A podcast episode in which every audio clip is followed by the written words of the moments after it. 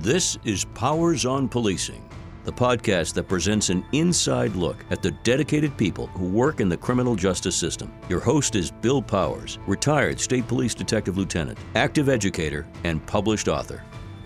Hello, I'm Jordan Rich in conversation with Bill, who's had a long and very productive career in law enforcement, including a stint as the Director of Public Safety and Chief of Campus Police at Wentworth Institute of Technology in Boston, Massachusetts.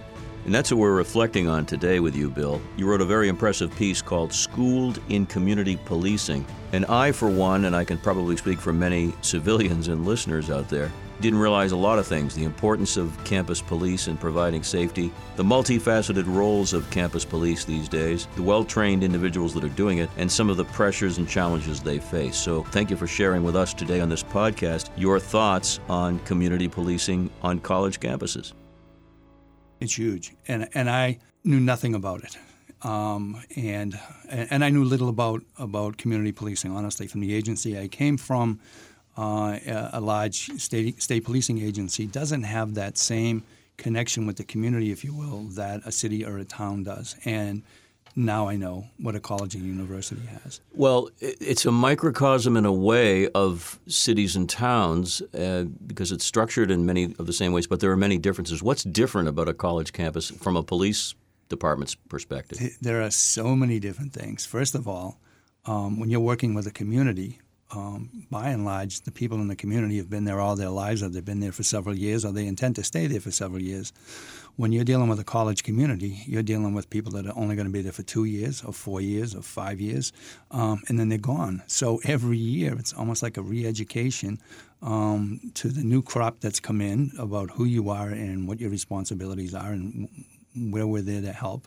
And so it's an educational process all the time. It never right, ends. Right. And the fact that you're dealing with people who are in their teens to early 20s, which is generally a group that gets more attention when it comes to crime stats in oh, general. Yeah. Oh, oh yeah. And, and, I used to love doing the, uh, the introduction on um, accepted student days, and parents would come up to me and after a 20 minute talk and say, It's really nice to hear from you. It's really nice to meet you. Um, I hope I never hear your name again. I hope I never see you again, um, which I took in a complimentary way.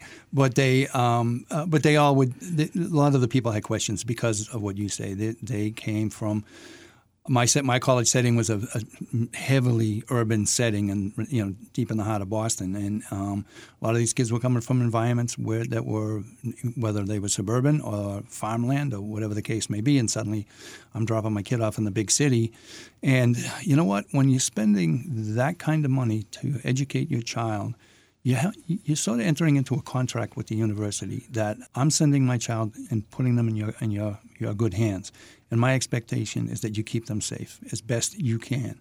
And that's a whole I don't think people really see it that way all the time. I, I, think you're right, and we're in a great laboratory for this in the New England area, particularly in Boston, where this podcast is emanating from, because it is the center of the universe in terms of academia.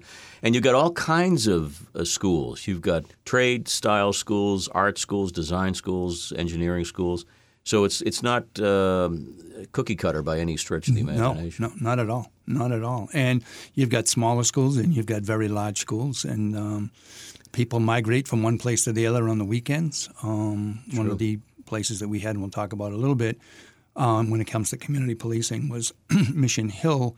Um, is a, a great, huge neighborhood full of three deckers and two family houses that are in many cases rented out by college students from all the different colleges in Boston. So you had a. As I'm thinking about this, my mind is spinning. I'm thinking about people who drive their cars to campus. That mm-hmm. alone is the responsibility of them, but also the police have to be aware of all of that. And and before we move too far along, you know, we're not operating in a bubble here, right? Police departments that are uh, optioned by the schools still involve themselves with the local police department, let's say the oh, BPD or the CPD. Absolutely, a huge part of the community policing, and we'll talk. We're going to talk about a lot of it in, in our partnerships with, with other people, with our mm.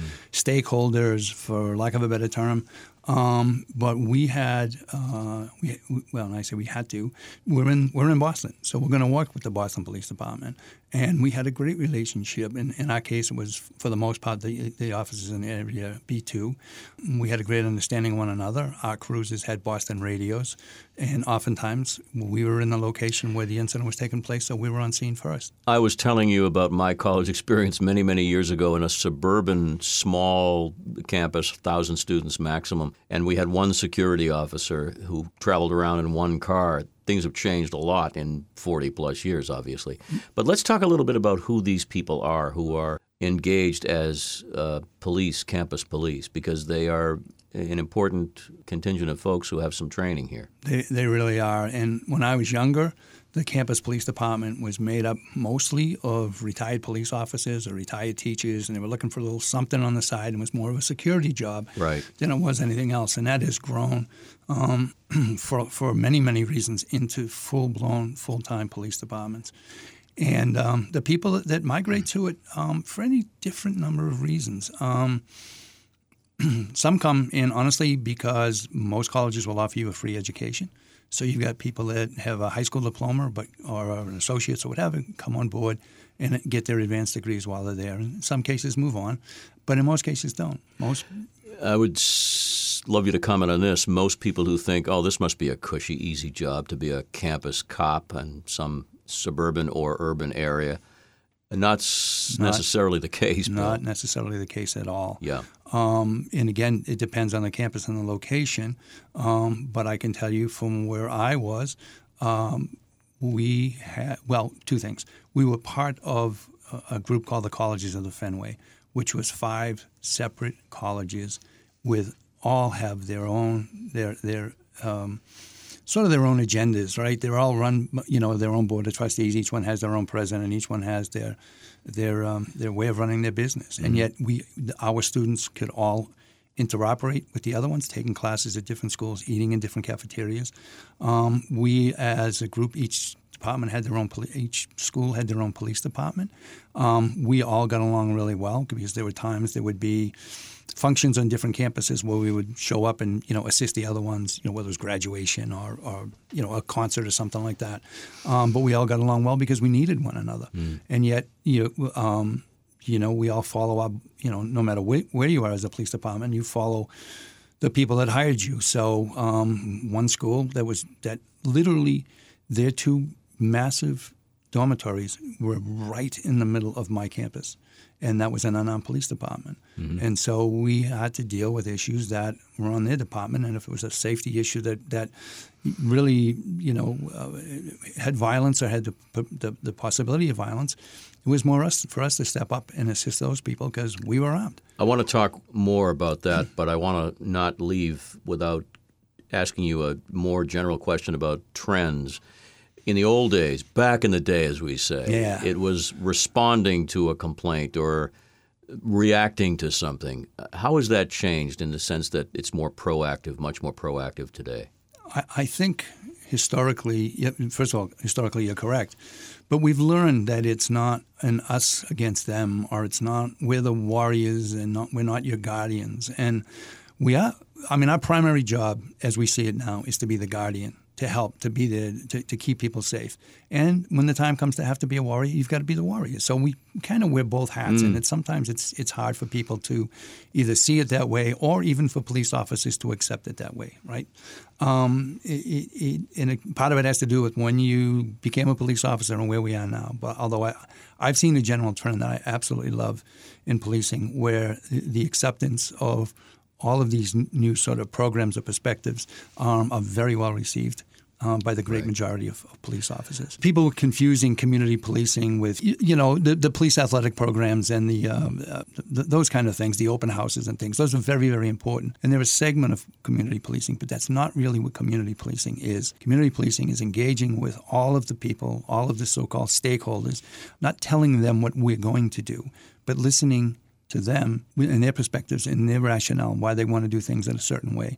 And then at the end of the day, if we can all sit and have dialogue and we can all have respect and trust with one another, then we carry out something that is beneficial to, to both parties. And yeah. being proactive is so much more positive than just being reactive. It's a listening game that something that people don't do a lot of these days, but mm-hmm. it's so important in this realm. So let's circle back to the very important issue of armed versus unarmed officers mm-hmm. on campuses. And let's put it all into perspective. It's a different era. It's 2023. Violence has picked up everywhere, and uh, drugs are a problem everywhere, as they mm-hmm. always have been.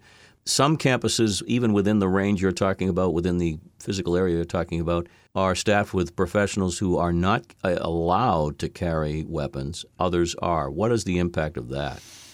I would on a personal level, I wouldn't be a pol- I wouldn't wear a badge, and I wouldn't have police written on my car if I wasn't armed, because when you see that, you have an expectation that the, the police officer that's coming to offer aid is going to be armed, is going to keep you safe. Um, and me, as a police officer, I want to know that I'm going to be safe because if I have to engage, I need to engage. I'm not going to turn and run.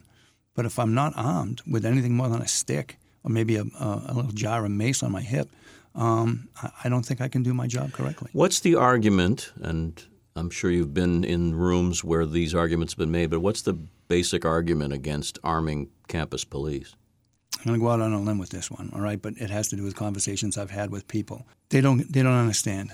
Um, they see what they see in the press. They see George Floyd. They see a couple of other incidents in the nation. They paint us with an incredibly broad brush. Mm. Uh, I feel we're uh, well, we're just campus cops. We're we're undertrained. We don't know what we're doing. When in fact, in Massachusetts, you can't be a campus police officer unless you are a sworn certified police officer. And under the Police Reform Act, they have the same powers as every other police officer does in the state, and the same responsibilities, not just powers. If yesterday the Boston Globe published um, a report that came out from the um, from the Post Committee of I don't know it's 125 pages long of every wrongdoing that's ever been happened in a police department where an officer was was um, brought up on charges or whatever the case may be. Um, but included in that were all the campus police as well. Mm. because they are police officers. They are not sworn security. And again, uh, I'm not speaking for anyone else but myself. I did not know that that was the case. I, I was under the assumption, as I think many people are, that they are in the same league as security personnel from a c- private company. No, not at all. But I think this is a point that I'm glad you're making it, and I'm glad I hope other college officials make it regularly that these are fully trained and and professional officers. You have to be academy trained. The law says you have to be academy mm-hmm. trained, and um, that doesn't mean that they can't. Some some campuses will hire security officers. For the most part, and again, I'm being general here, they will sit at the desk in the dormitory and check people in and check people out. When I was at, at Wentworth on on evenings and nights, each dormitory had a security officer, and they had a walkie-talkie from us. And if there was any sort of a problem, they would call us right away, and we'd go over. And we'd go over every hour or two anyway, just to mm-hmm. check in with them. Um, so there is some of that. Some security personnel, private security companies, some some college campuses hire full-time people um, to to do security jobs. So they are unarmed, uh, and they are not trained at that same level. We lived through 2013 in the Boston bombing, and we lost a police officer from MIT who was armed but was Absolutely. and ambushed and killed and murdered. Well, that was a particular situation, but imagine a group of officers who are unarmed facing that kind of situation. Right somebody could stop somebody in that case, but if they're not armed officially, it can be very, very difficult. No, and, and again, the public perception is, well, why are we arming those guys, right?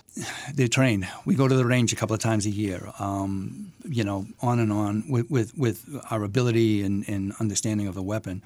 Um, I can't remember the last time a campus police officer was involved in a shooting so some would say then then why do they need guns? Well, sometimes because you're armed, there it, won't be a shooting. There won't be a shooting. It puts armed. it down exactly. What what about and and I don't know if this is a question you can answer specifically, but just the general attitude of people in that demographic age range to police officers, anyone in a uniform. It seems as though the respect for those in uniform has diminished greatly and sadly. I would imagine, but I may be wrong, maybe a situation on campuses around the country as well. it, it is. And that's, you know, I like to say I can speak from a, a, base of knowledge, and I do, but I have to admit that when the George Floyd incident took place, that's when I was leaving the college and going back to teaching. And I know, I know it's different, but I, I can't comment on particular things, but, but it's society has less respect for for police than they ever have in my career anyway, and that's 50 years. So one of the different things, and hopefully we'll get into a little bit more on the community policing end of it, is the outreach that that it's unfortunate that it has to be the police to take the the um, the first step. But the only way we're going to get there is if we take the first step. So mm. I was blessed that when I went to to Wentworth, I didn't know what to expect of the people that that were going to that, that were on the department already. And I was unbelievably encouraged, I guess, happy, pleased mm-hmm. at the ability that they not only showed, but their willingness and their desire to work within the people that they were with every day. You're standing in front of people, you're walking around people, and they engaged with everybody. They really did. And so the student body was very positive towards police. I'm not saying everybody, but in general, yeah. the, the student body was very respectful and very happy that I, uh, we were there and available. That's where the the use of community policing in the appropriate way makes such a difference. And we're going to talk with some of your colleagues in the area of mm-hmm. community policing to get more detail. Yeah, we've got some that. good some good guests lined up that um, I'm really people that I really look up to when it comes to community policing. What generally, Bill? What kind of um, legal powers do police officers uh, on campuses have? In other words, to make arrests or to uh, follow up with legal proceedings. What what's their code so, there? Like any police department, you're limited to your jurisdiction, right? So if I am a Newton police officer, for example, I am, am, doing the policing within the four corners of that community.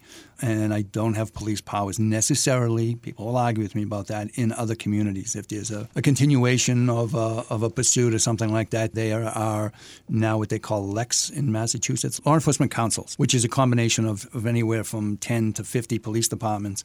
Um, and they call on each other usually for specific things like SWAT teams and um, dive teams and things along, along that nature, but but they can count on one another. The, the, the, funny thing in Massachusetts is you're limited in your jurisdiction, with the exception of the state police or any state policing agency. You've got full powers in every city and town. but what a lot of people do, and this is what we did in the colleges, is the sheriffs can grant you the power. They make you a deputy sheriff. They swear you in as a deputy sheriff uh, and then you can take your powers beyond your campus. But you kind of do it with a, with a wink and a nod and an understanding that, for example, if my officers at Wentworth needed to go up on Mission Hill to do an interview or to be involved in something up there where we're asked to, to join with the Boston Police, they know that they've got the powers to do that but we also respect the fact that we were granted that power and weren't out running radar on Huntington Ave or you know, uh, we, we would go into the, the adjoining or abutting, for example, we had a housing development that um, had its share of crime, uh, as inner city places might. And oftentimes we were the first ones on scene because it was 20 steps away.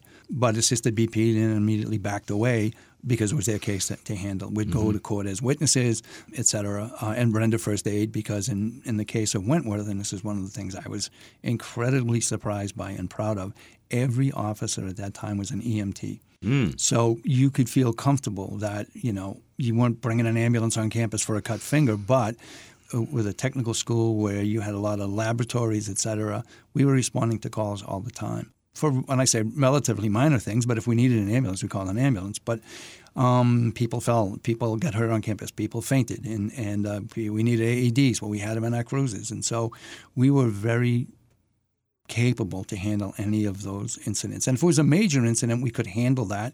And like any police department, would then summons the, the ambulance and the, the fire whoever was you know in the community prefer the advanced. One of the things that uh, we've learned over the last several years, maybe decades, is the uh, the alarming rise of sexual assaults on campuses. Also, um, let's look at Idaho, that horrific case of a multiple murder, and the trial is now ongoing as we record this. So, violent cases, violence that can occur on campus, can be just as violent and vile as anywhere else. The other issue is, and you write about this in your article, the increase in uh, incidents of mental illness and, and having that impact people and that students and, and their friends and sure. fo- so forth not only do police officers in the communities around us have to be better trained, but I imagine that the community policing on campus, they've got to be aware of all this. Absolutely. And one of the things that I was, again, I keep say, saying most proud of, but um, when I first went there, I was told by someone that there were a couple of people that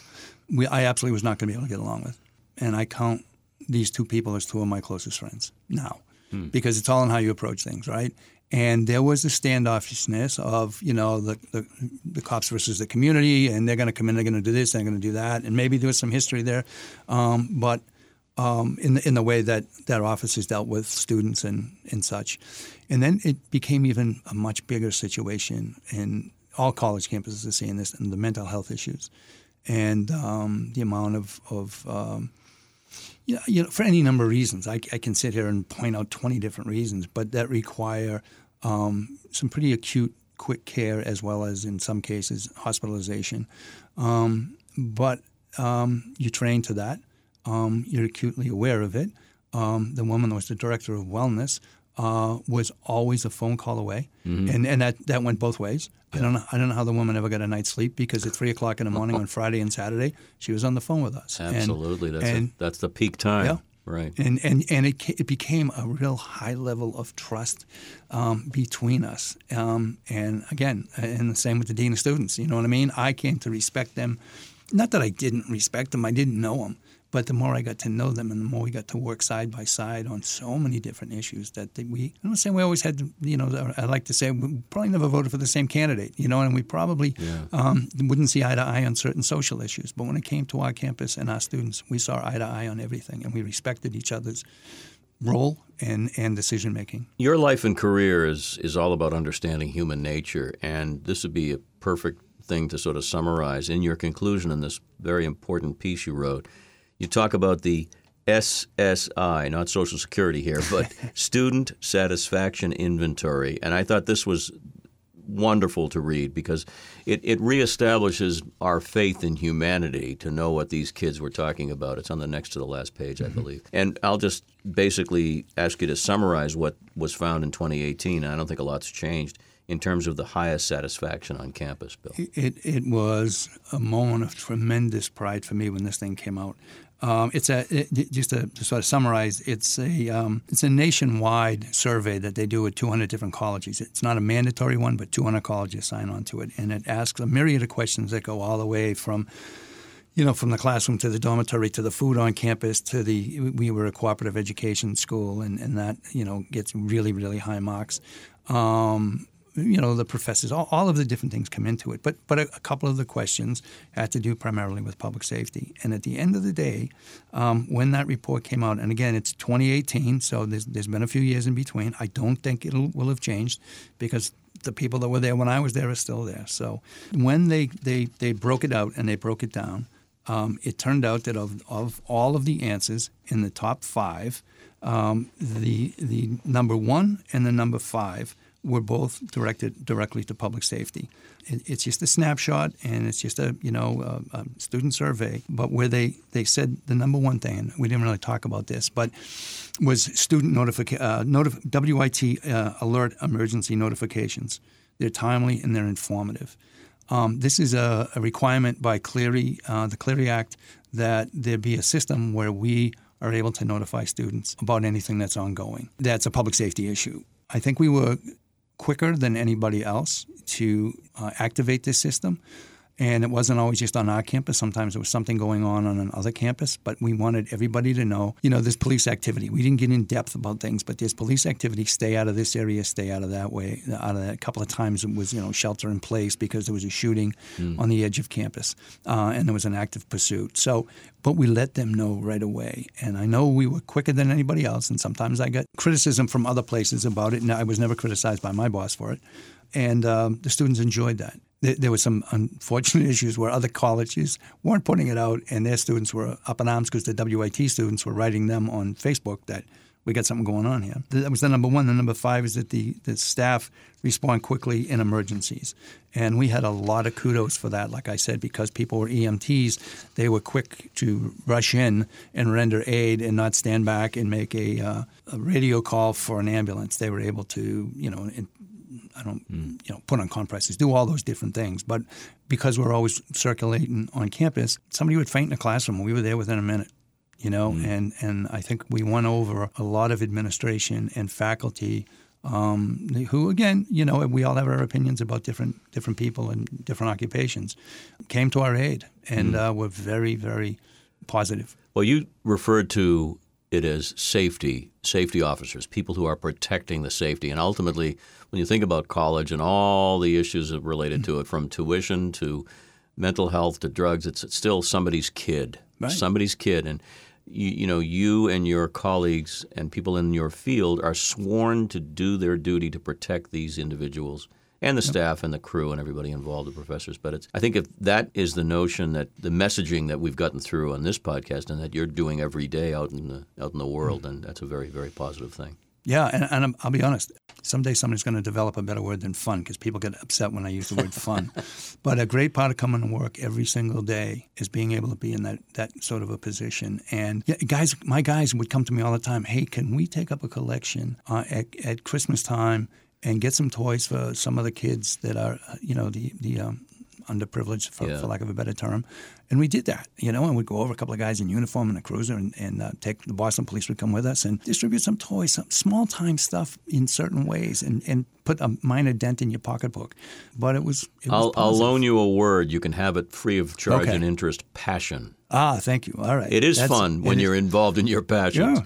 Makes the heart feel warm when you can do something for somebody or prevent something from happening. It's always the, the stuff we don't hear about that we're most happy to know about after the fact. You're exactly right. how do you how do you prove you're doing your job um, when you prevented something from happening? Let's do this before we close out on this episode, uh, w- without getting too specific, because there are a lot of things in the works. We're going to follow up on community policing for sure with some outstanding Mm-hmm. people, and uh, you want to give us a preview as to who's in the works? So one of one of the, the people I, I've most admired in my in my professional career is a gentleman by the name of Paul Joyce, who went on. Uh, he was a Boston police officer. He headed up the gang unit back in the uh, the, the early '90s. Back at a time when Boston had a huge gang problem. Not that we don't still have some issues. Nothing like it was. They they were averaging well over 100 homicides every year, and that now has been reduced almost in half. But Paul took it upon himself. Um, community policing was just kind of becoming a term, and we, you know, like I said, we still thought ice cream trucks and, and uh, volleyball. He understood the the need for engagement, not just between the police telling the community what they were going to do to make their community better, but but bringing together in, in, in that time the religious leaders to get them on board and to listen. You know, talking is one thing, but we never learn from talking. We only learn from listening and really listening. But but understanding that our idea, perhaps, oh, we're just going to go in and we'll lock up every kid that's selling drugs. There's a time and a place, but that also can be real harmful to the community. You know, there's a better way of going and approaching that and trying to, to eradicate the drug issues or lessen the drug issues. So anyway, he, he, he became, in my opinion, you know, the, the, the great leader of the time, mm. if you will. And had tremendous, he still does have tremendous respect. More than willing to come in and talk about community engagement at the time then and where it is now.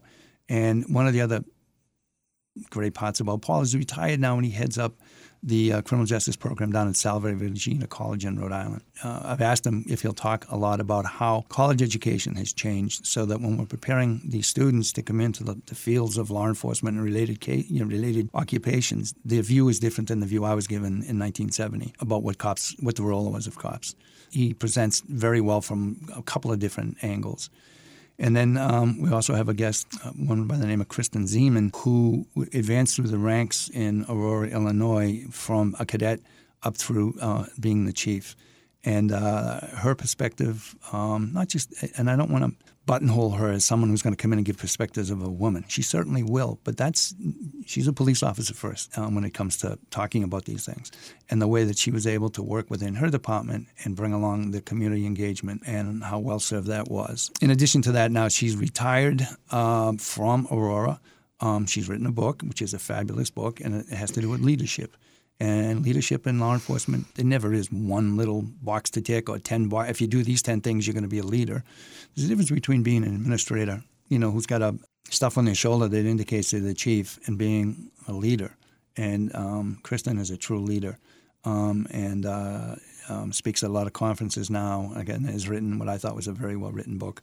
The thing I love about her book is she she says I expose every what in my life and in my career, and how you know I used to say to people, if you went a little bit grimy um, somewhere in your life, then you can't understand other people. Yeah. You know what I mean? And for me, growing up in the city, and I'm not saying I was grimy or I got in a lot of trouble, and I didn't, but I ex- was exposed to things that a lot of people generally aren't, and Right. it made it Right. Easy for me to understand people's problems. Yeah, life experience uh, for all of us, but particularly, as I said earlier, for folks who have to have to know human nature to Yeah. be successful.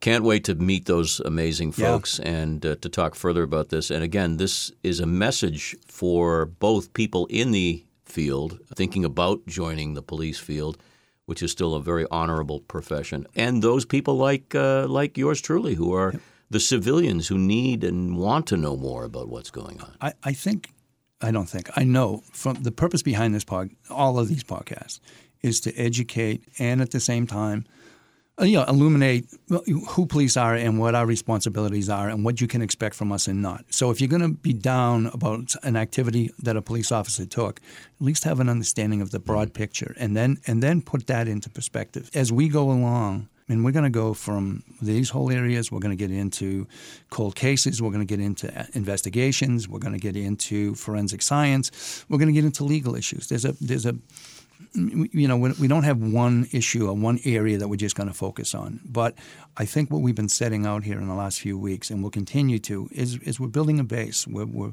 we're building a strong foundation so that if people are listening to these broadcasts, when we start getting into the other things, they'll have a base of knowledge that they can work from.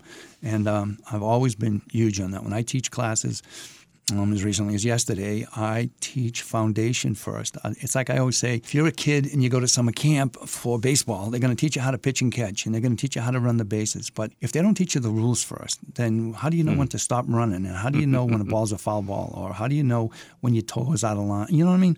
So if you understand the rules, then, then it's easier to play the game. So I'm kind of laying out a foundation, I think, or we are, of understanding and in, in the rules that we're, there's rules we're bound by, there's, there's reasons why we do some of the things that we do, and there's reasons we don't do some of the things you wish we did.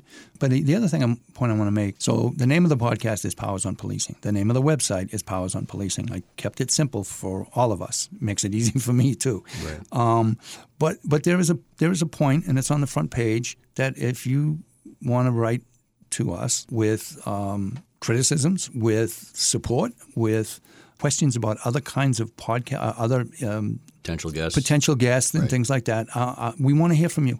Um, I I don't want to. We don't want to be in a vacuum, right? We want to. It's not just my ideas or your ideas. It's our ideas, and our includes our community, very much like community policing, right? It's tell us what you want, and we will deliver on that. If you want explanations about certain things, I'm more than happy to do that. I've been teaching criminal procedure for decades. I've got people I can rely on to help um, firm me up to the moment. And, you know, uh, people also need to understand that we're in Massachusetts. And so when I speak, I kind of speak from Massachusetts, but that doesn't mean I don't have a broader understanding of the country, but it's only a broad understanding. The laws in Ohio may be different than the laws in Idaho, which may be different than the laws somewhere else. And the way we do it here may be different, but the bottom line is always the same. It just may be a different aspect. Well, you bring a lot of energy to it, and I know uh, more and more people will find it, follow it, and subscribe and download. Bill, thank you as always. We look forward to many more great discussions. Thanks, Jordan. Looking forward to it. You've been listening to Powers on Policing with Bill Powers, retired state police detective lieutenant, active educator, and published author. Please subscribe and download this podcast, available on all platforms, and we would greatly appreciate your ratings and reviews. Find out more at powersonpolicing.com.